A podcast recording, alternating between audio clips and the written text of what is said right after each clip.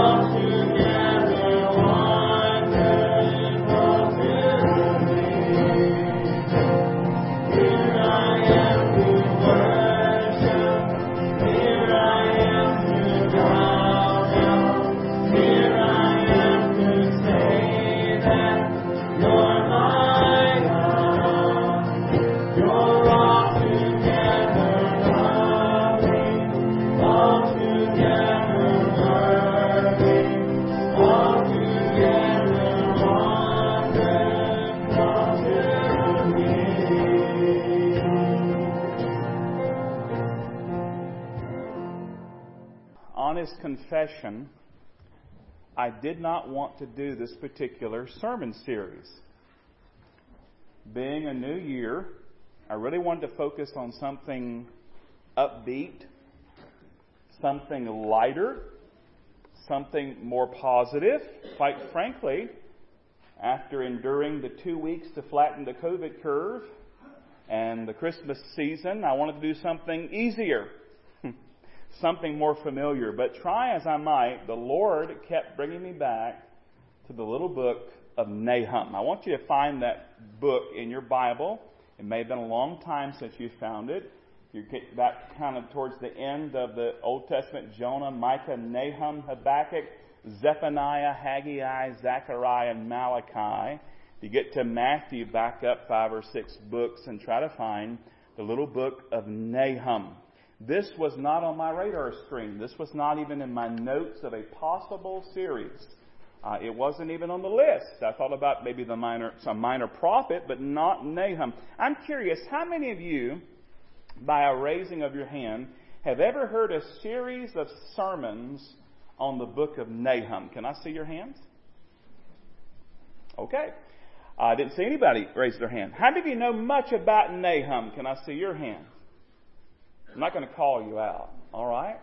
Well, that's kind of what I assumed. Uh, I, I too knew little about this prophet and his message. Sure, I'd read it before as I've read through the scripture.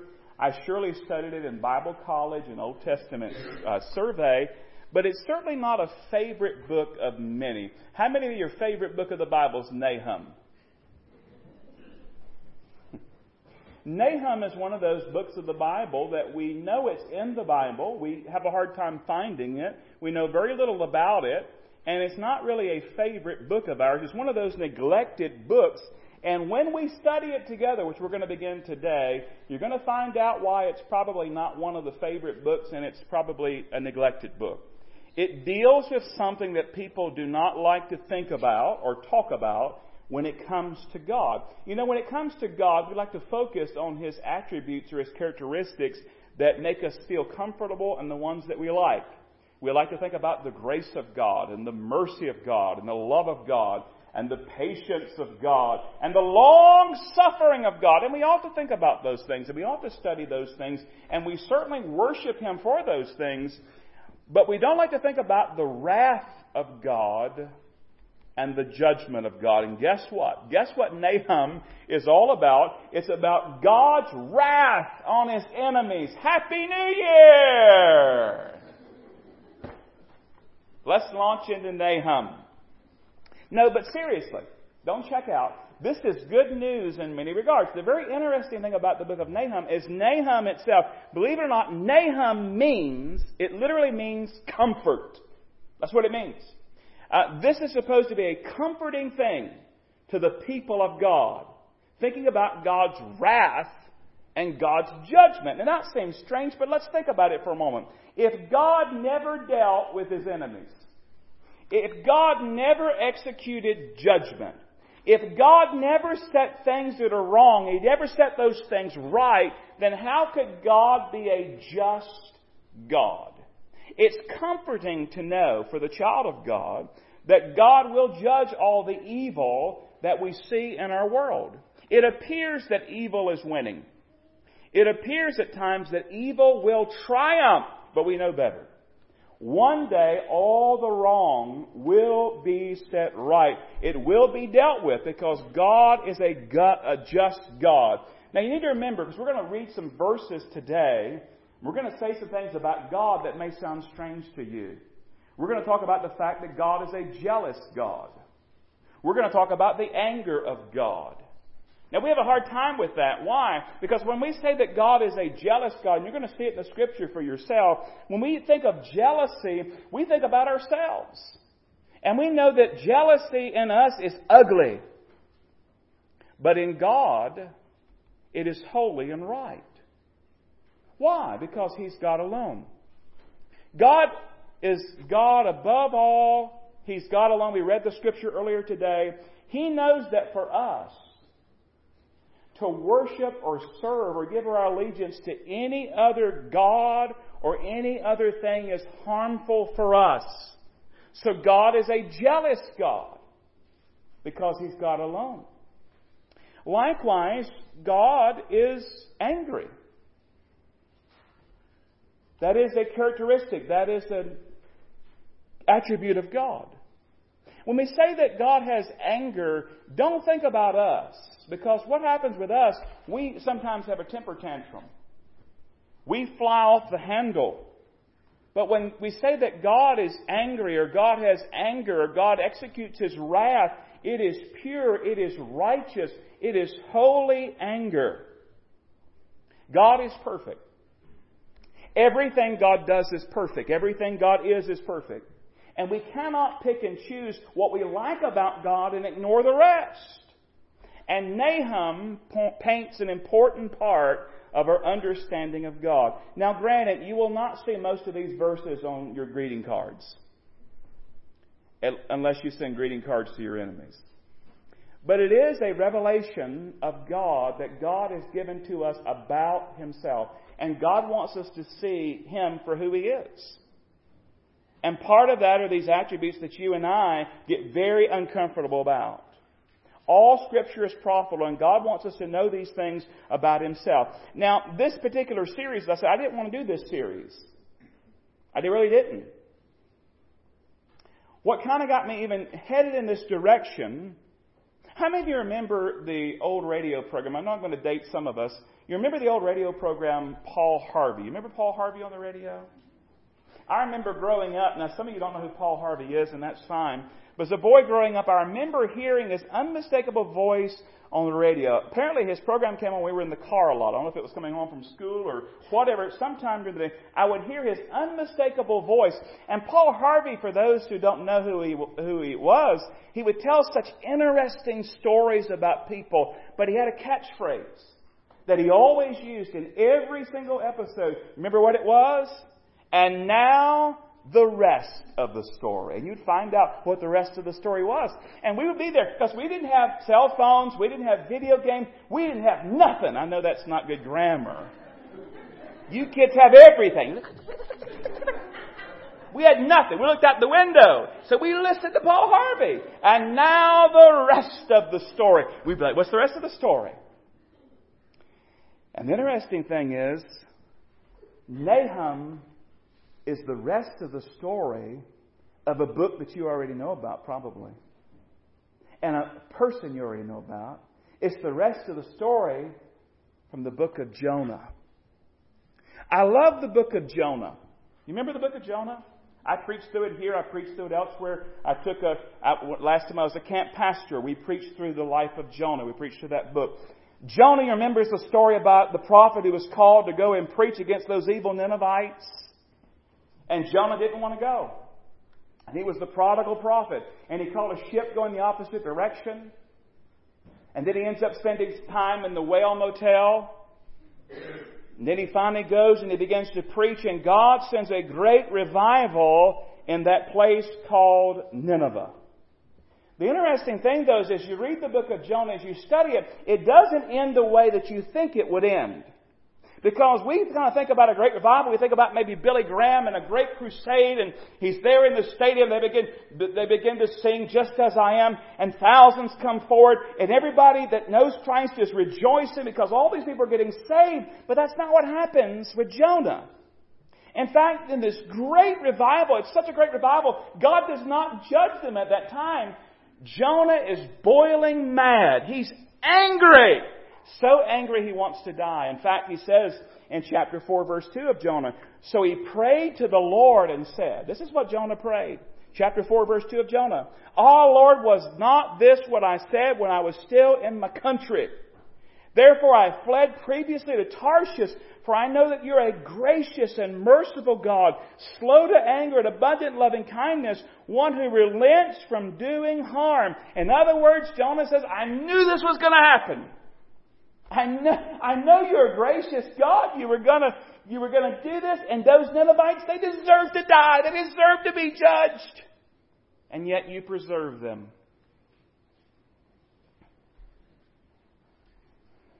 The scholar tells me that Nineveh was the capital of one of the cruelest, vilest, and most powerful and most idolatrous empires in the world. That's what Nineveh was. Nineveh was the capital of the Assyrian Empire. And through the preaching of Jonah and the grace of God, it spared judgment in this great revival. By the way, in case you're wondering, we believe Jonah did get right because he wrote the book of Jonah and he told the whole story. but then, some hundred years later, we have another prophet who goes to Nineveh or, or talks about Nineveh, I should say. Another prophet who talks about Nineveh. You guessed it. The prophet's name is Nahum. And we find that this time the message to Nineveh is not a call to repentance. It is a message of doom. God was done with Nineveh, and God was done with the Assyrian kingdom. He was going to judge them. And now the rest of the story. Would you look there? Verse number one of Nahum. Nahum chapter 1, verse 1. The burden against Nineveh. The book of the vision of Nahum the Elkoshite. God is jealous and the Lord avenges. The Lord avenges and is furious. The Lord will take vengeance on his adversaries, and he reserves wrath for his enemies. The Lord is slow to anger and great in power, and will not at all acquit the wicked. The Lord has his way in the whirlwind and in the storm, and the clouds are the dust of his feet. He rebukes the sea and makes it dry, and dries up all the rivers. Bashan and Carmel wither, and the flower of Lebanon wilts. The mountains quake before him, the hills melt, and the earth heaves at his presence. Yes, the world and all who dwell in it. Who can stand before his indignation? Who can endure the fierceness of his anger? His fury is poured out like fire, and the rocks are thrown down by him. The Lord is good, a stronghold in the day of trouble. And he knows those who trust in him. But with an overflowing flood, he will make an utter end of its place, and darkness will pursue his enemies. What do you conspire against the Lord? He will make an utter end of it. Affliction will not rise up a second time. For while tangled like thorns, and while drunken like drunkards, they shall be devoured like stubble fully dried. From you comes forth one who plots evil against the Lord, a wicked counselor. While this prophecy is particularly to and about Nineveh, it's important to notice, beloved, that this is God's attitude and his feeling toward evil. Evil nations and evil empires. He is the Lord. The Bible says he's the same yesterday, today, and forever. We can rest assured that God does not wink at evil or simply ignore evil. He will judge it. And never forget, beloved, remember just because the Lord does not act immediately and does not deal with wickedness immediately, that doesn't mean He's not going to act at all. Because He is going to act. Now, before Nahum gets into the particulars about the destruction of Nineveh, he begins uh, by talking about God. And it's interesting, we're barely going to scratch the surface today, but I want you to notice some things that God reveals about himself here in these words we've read together. Would you notice, first of all, that God is patient? God is patient. We're reminded about that in verse number three. It says that God is slow to anger. God is patient. Heitzig, he, he likened God's um, judgment at times to like a slow boil. You know what I'm talking about. You ever put a pot of water on a stove and you start out, you, you put the pot on there and you put the heat on and you wait and you wait and you wait and, and, and it takes some time and, and it begins to get hotter and hotter and hotter and eventually you begin to see the bubbles form and then it begins to boil. That's a picture a lot of times of God's judgment because God is patient. God has shown much patience with Nineveh, even sparing judgment at Jonah's preaching under that great revival, but his patience is wearing thin. As I understand it, they tell me that within 50 years of this prophecy that we're reading right now, within 50 years of this prophecy um, of Nahum, Nineveh and the Assyrian Empire would be no more. Even that shows us God is patient because there's some time that elapses between the prophecy and the fulfillment of it. In fact, so complete was the destruction of this place, it was not until they tell me 1842. In 1842, modern archaeologists rediscovered its location in modern day Iraq. So complete was the destruction. Not until 50 years roughly after this, to 1842, did they even discover where the location was. And for some listening to me today, for some listening to me, God has been patiently waiting for you. Patiently waiting for you to come to Him and receive Him as your Savior. The Bible is very clear in 2 Peter chapter 3 verse 9 where it says the Lord isn't really being slow about His promise as some people think. No, He's being patient for your sake. He does not want anyone to be destroyed. He wants everyone to repent. And God is waiting on some. Listen to me right now. God is patiently waiting upon you. But don't mistake His patience as an invitation to keep putting off His grace. As the Holy Spirit is working in your heart and life today, and you know you need to repent of your sin and place your faith in Christ, come today. You're not promised another day in which to repent. The Bible is very clear. Boast not thyself of tomorrow, for thou knowest not what a day may bring forth. You may not be here tomorrow. I may not be here tomorrow. If God is dealing with your heart about something, now is the accepted time. Now is the day of salvation. And God has been patiently waiting upon some. I remember my own life going to a revival as a young man. And the one night I was there and, and the Lord's dealing with my heart and I go home and, and, and I, I'm miserable. I know I need to get saved. I know I'm lost. And praise be to the Lord that He gave me to the next night, and I went back and I received Him as my Lord and Savior. Some of you have been putting it off and putting it off and putting it off, but don't mistake God's patience as an invitation to keep on putting it off. Because His Spirit shall not strive with man forever. Repent now, be saved now. Nahum 1 6 says it this way in the NLT Who can stand before his fierce anger? Who can survive his burning fury? His rage blazes forth like fire, and the mountains crumble at dust in his presence. In other words, who can stand before the Lord? Nobody! That's why we need Jesus. That's why we need the Savior. He's the one that took God's wrath upon himself so that you and I don't have to. God is patient. God is long suffering. We're so thankful for that. The scripture reveals it here for us. Not only is God patient, but we also notice here in this passage that God is powerful. Verse 3 says, The Lord is great in power. Perhaps you noticed all the references to nature and creation. It talked about there, uh, about the whirlwind and the dust and the clouds and the mountains and all these things. God is a powerful God. Nineveh, if you study about it, it was thought to be unbeatable. Just like the Titanic was thought to be unsinkable. In fact, listen to what the scholars tell us about it. Bruce Wilkinson and, and Kenneth Boa said Nineveh became the mightiest city on earth. It had walls a hundred feet high.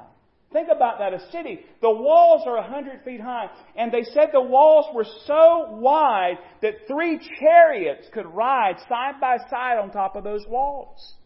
Picture that, a city with a hundred foot walls and three chariots can ride side by side on those walls. They tell us that dotted around the walls were huge towers. And those towers stretched another hundred feet above the walls. So a hundred foot walls, so wide and thick that three chariots could ride, and above that, a hundred foot towers towering 200 feet in the air. And they said that those walls were surrounded by a moat. And the moat was 150 feet wide and 60 feet deep. In fact, they tell us that Nineveh, it appeared to be impregnable. It could withstand a 20 year siege. They had enough supplies and enough wherewithal to be able to handle 20 years. And then you read this Nahum comes along and says, The Lord is going to judge this place. You see, to us as humans, we look at that and say, Look at those walls. Look at the tower. Look at the chair. Look at the moat. Look at the depth. Look at all the stuff. Nobody can conquer that city. Hmm. But what is all that to God? God is all powerful. God spoke the world into existence. God is powerful. God is patient. But there's another important thing God reveals about himself here, and that is God prosecutes evil. That may sound like a strange way of wording it, but I think you'll see why. You know, I've been in stores before, maybe you have as well. You ever been in a store and you're looking around and you notice a sign up on the wall that says shoplifters will be prosecuted. You ever seen a sign like that? What does that mean? Well, what they want you to understand by that is they mean if you steal something, they're not just going to wave at you or turn a you know, blind eye and a deaf ear to that. No, it, they're going to call the police. And they're going to do the best thing they can the best way they can to begin a legal process against you and hold you accountable for your wrongdoing. They're not just going to look the other way. Can I just remind you that God also prosecutes evil? And not only does He prosecute evil, God is the judge and the jury. And not only is He prosecuting evil and the judge and the jury, His ruling is final. There's no one else you can appeal to. And furthermore, can I just remind you, He's always right. You say prosecutes evil. Look at verse 3. It says there, He will not acquit the wicked. No acquittal for the wicked. Our sin must be dealt with. We're either going to have our sin paid for by Jesus' work on the cross, and that is the hope for all. that our sin is dealt with at the cross and paid for at the cross, that, that Jesus bore our sin at the cross. Our sin's either dealt with there at the cross, or if we reject the cross and reject Christ, we'll be thrown into the lake of fire, a horrible place that we call hell, and we'll be there for all eternity. And I know that's strong, but that's what the Bible teaches. Our sin must be dealt with. Now, this is not popular preaching, and this is not what everybody wants to hear today, but it's what the Bible teaches. Our sin must be dealt with. It's either dealt with at the cross, where Christ takes it upon himself,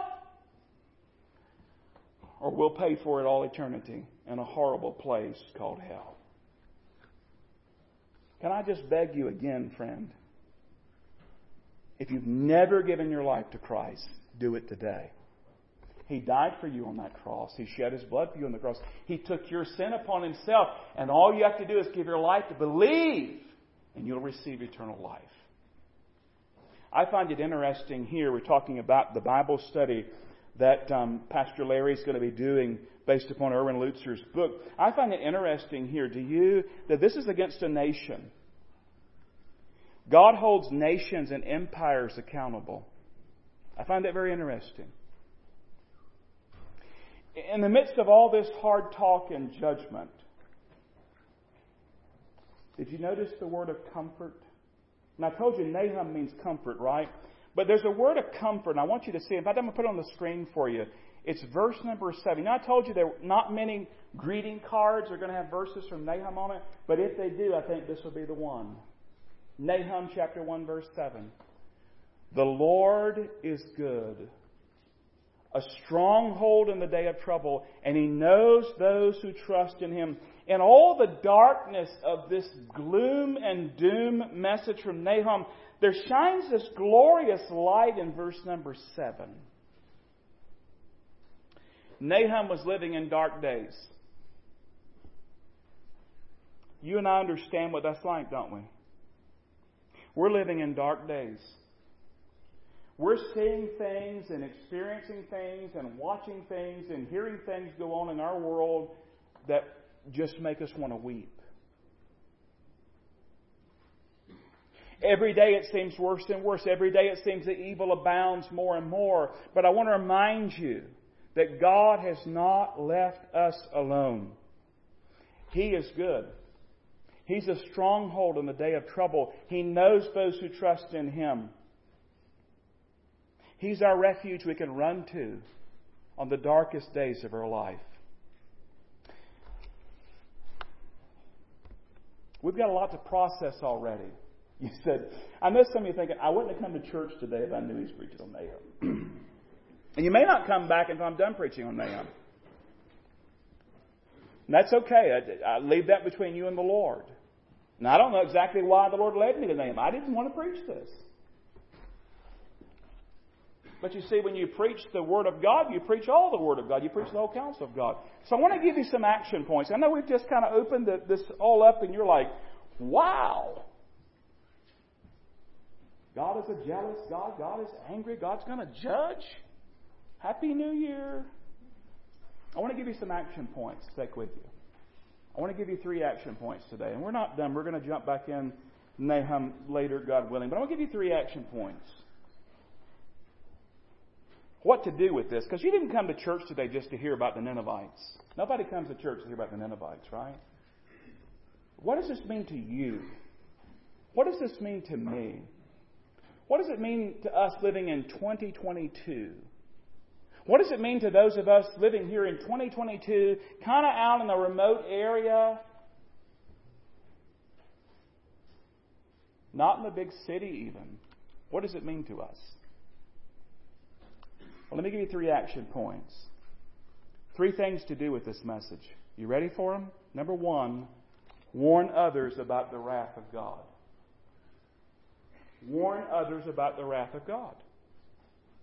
Put another way, in other words, share the bad news so you can share the good news. Listen, we're living in a day where a lot of people don't want to talk about the bad news. And they want everything that deals with the Lord or with God or with the church to all be positive. And all you do is smile all the time and you just look happy all the time. But you see, that's not reality. It's not what the Bible teaches. In order to be able to share the good news, you got to know what the bad news is. In order to be saved, you got to know what you're going to be saved from. And the Bible is very clear that God is a God of wrath, that God will judge evil, and we are sinners, all of us. And our sin must be dealt with. And the bad news is our sin separates us from a holy God. Our sin dooms us and condemns us. We can't do anything about it ourselves. We're dead in sin. That's the bad news. Here's the good news God loves us so much. He said, I'll do something about their sin. I'll send my perfect Son to die on the cross and take their sin, our sin, and I'll put my wrath on my Son. And I'll put my wrath on my Son. And if you'll believe my Son, if you'll receive my Son, I'll receive you. And I'll forgive you. And I'll make you my child. And I'll give you a home in heaven. Talk about comfort. Talk about good news. Say, Nahum, it's all bad. No, it's great. The Lord is good. He's a stronghold in the day of trouble. He knows those who belong to Him. So I beg you today, friend, if you don't know Him, come to Him. But then warn others about the wrath of God. Now, you may not want to be quite as strong as I am right off the bat. People don't care how much you know till they know how much you care. And certainly want to love people and encourage people. But at some point, if you're going to share the gospel with people, you've got to share the bad news in order to get to the good news. Warn others about the wrath of God. Secondly, you ready for this? Remember just how serious sin really is. We're living in a day where we treat sin very lightly. We, we treat sin like a play rubber snake that we might pick up at Walmart.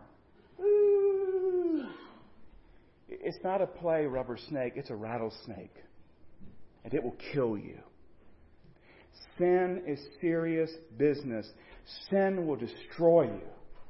Sin will destroy your life. Sin will destroy your family.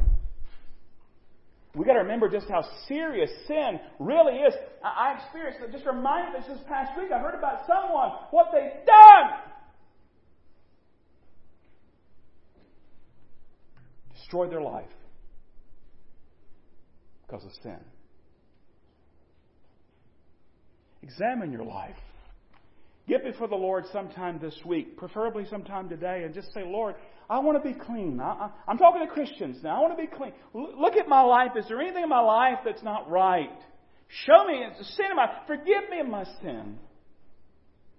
Help me not to sin. By the way, I just want to encourage you with this. When we sin as believers, notice that when we sin, not if we sin, we sin. I'm pretty sure I sin every day. We do sin as believers. We don't lose our salvation. If we're truly born again, we have eternal life. Nobody can take that away from us. But we do lose our fellowship with God. And we do lose our joy of the Lord. And there are consequences to sin. God forgives, but there's consequences. I can go out tomorrow and I can rob a bank and, and God would forgive me, but I'm still going to jail. I'm still losing my job. I'm still hindering my ministry. I'm still losing my testimony. To remember just how serious sin really is. And then, thirdly,